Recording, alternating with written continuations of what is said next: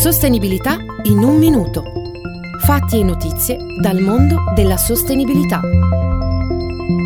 Oggi in studio Chiara Boracchi e Tommaso Perrone.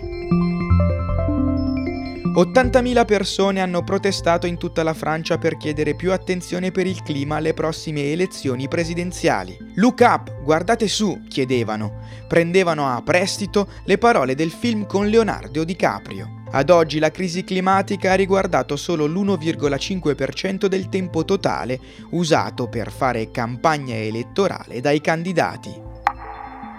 Il 2021 è stato l'anno con la quantità di emissioni di CO2 più alta di sempre per il settore energetico.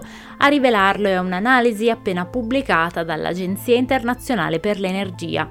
Secondo i dati, le emissioni di CO2 sarebbero aumentate del 6% rispetto al 2020. Il paese che ha prodotto più gas serra di tutti sarebbe la Cina, mentre in Stati Uniti ed Europa le emissioni sarebbero diminuite.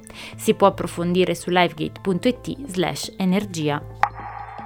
Dopo dieci giorni di competizioni, i Giochi paralimpici invernali di Pechino sono giunti al termine. La squadra cinese si è aggiudicata il maggior numero di medaglie, 61 di cui 18 d'oro. Il team ucraino però è arrivato secondo con 29 medaglie. Il coraggio degli atleti, che hanno fatto di tutto per onorare la propria patria in un momento così tragico, è stato impressionante. Di giorno si allenavano e gareggiavano, di notte passavano il tempo al telefono con i propri cari sotto attacco nel loro paese. Molti di loro non riuscivano a dormire per la preoccupazione, un sentimento visibile sui loro volti durante le gare tante le soddisfazioni, gli abbracci, le lacrime e gli appelli per la pace.